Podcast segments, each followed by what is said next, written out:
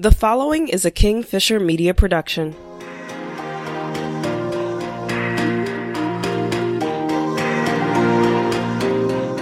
In a previous episode, I told the story of how I met my first love.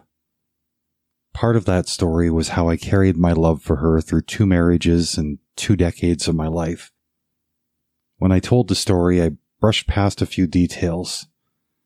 I guess the time has come to expand on some of those.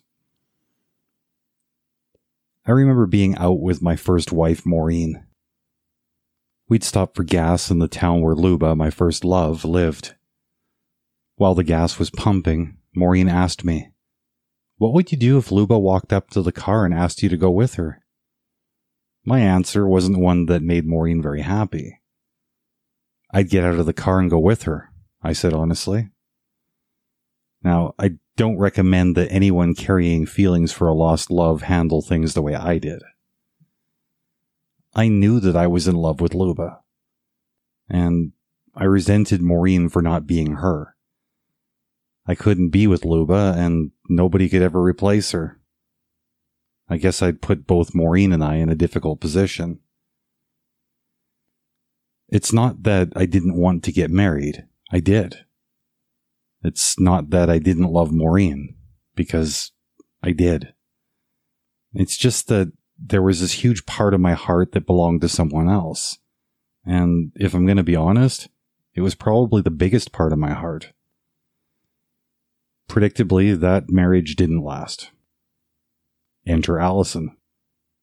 Allison had something wonderful going for her. She wasn't Maureen. I'm not saying that one was better than the other, only that I needed a change. When you're romantically involved with someone you see as a consolation prize, it's really easy to get tired of them. Allison knew that I was in love with Luba, but she didn't seem bothered by it. After all, we were talking about a woman who I hadn't seen in many years, so I don't think she really took my feelings in that area very seriously. She said that nobody completely gets over their first love.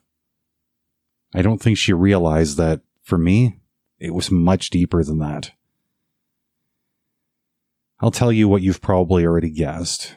Things didn't last with Allison either. Now, out of respect for both of my exes, I'm not going to unpack the details of how exactly the marriages ended. One thing I can share is that I was never more than half in. When you're in love with someone outside of your relationship, there's no way to be 100% invested.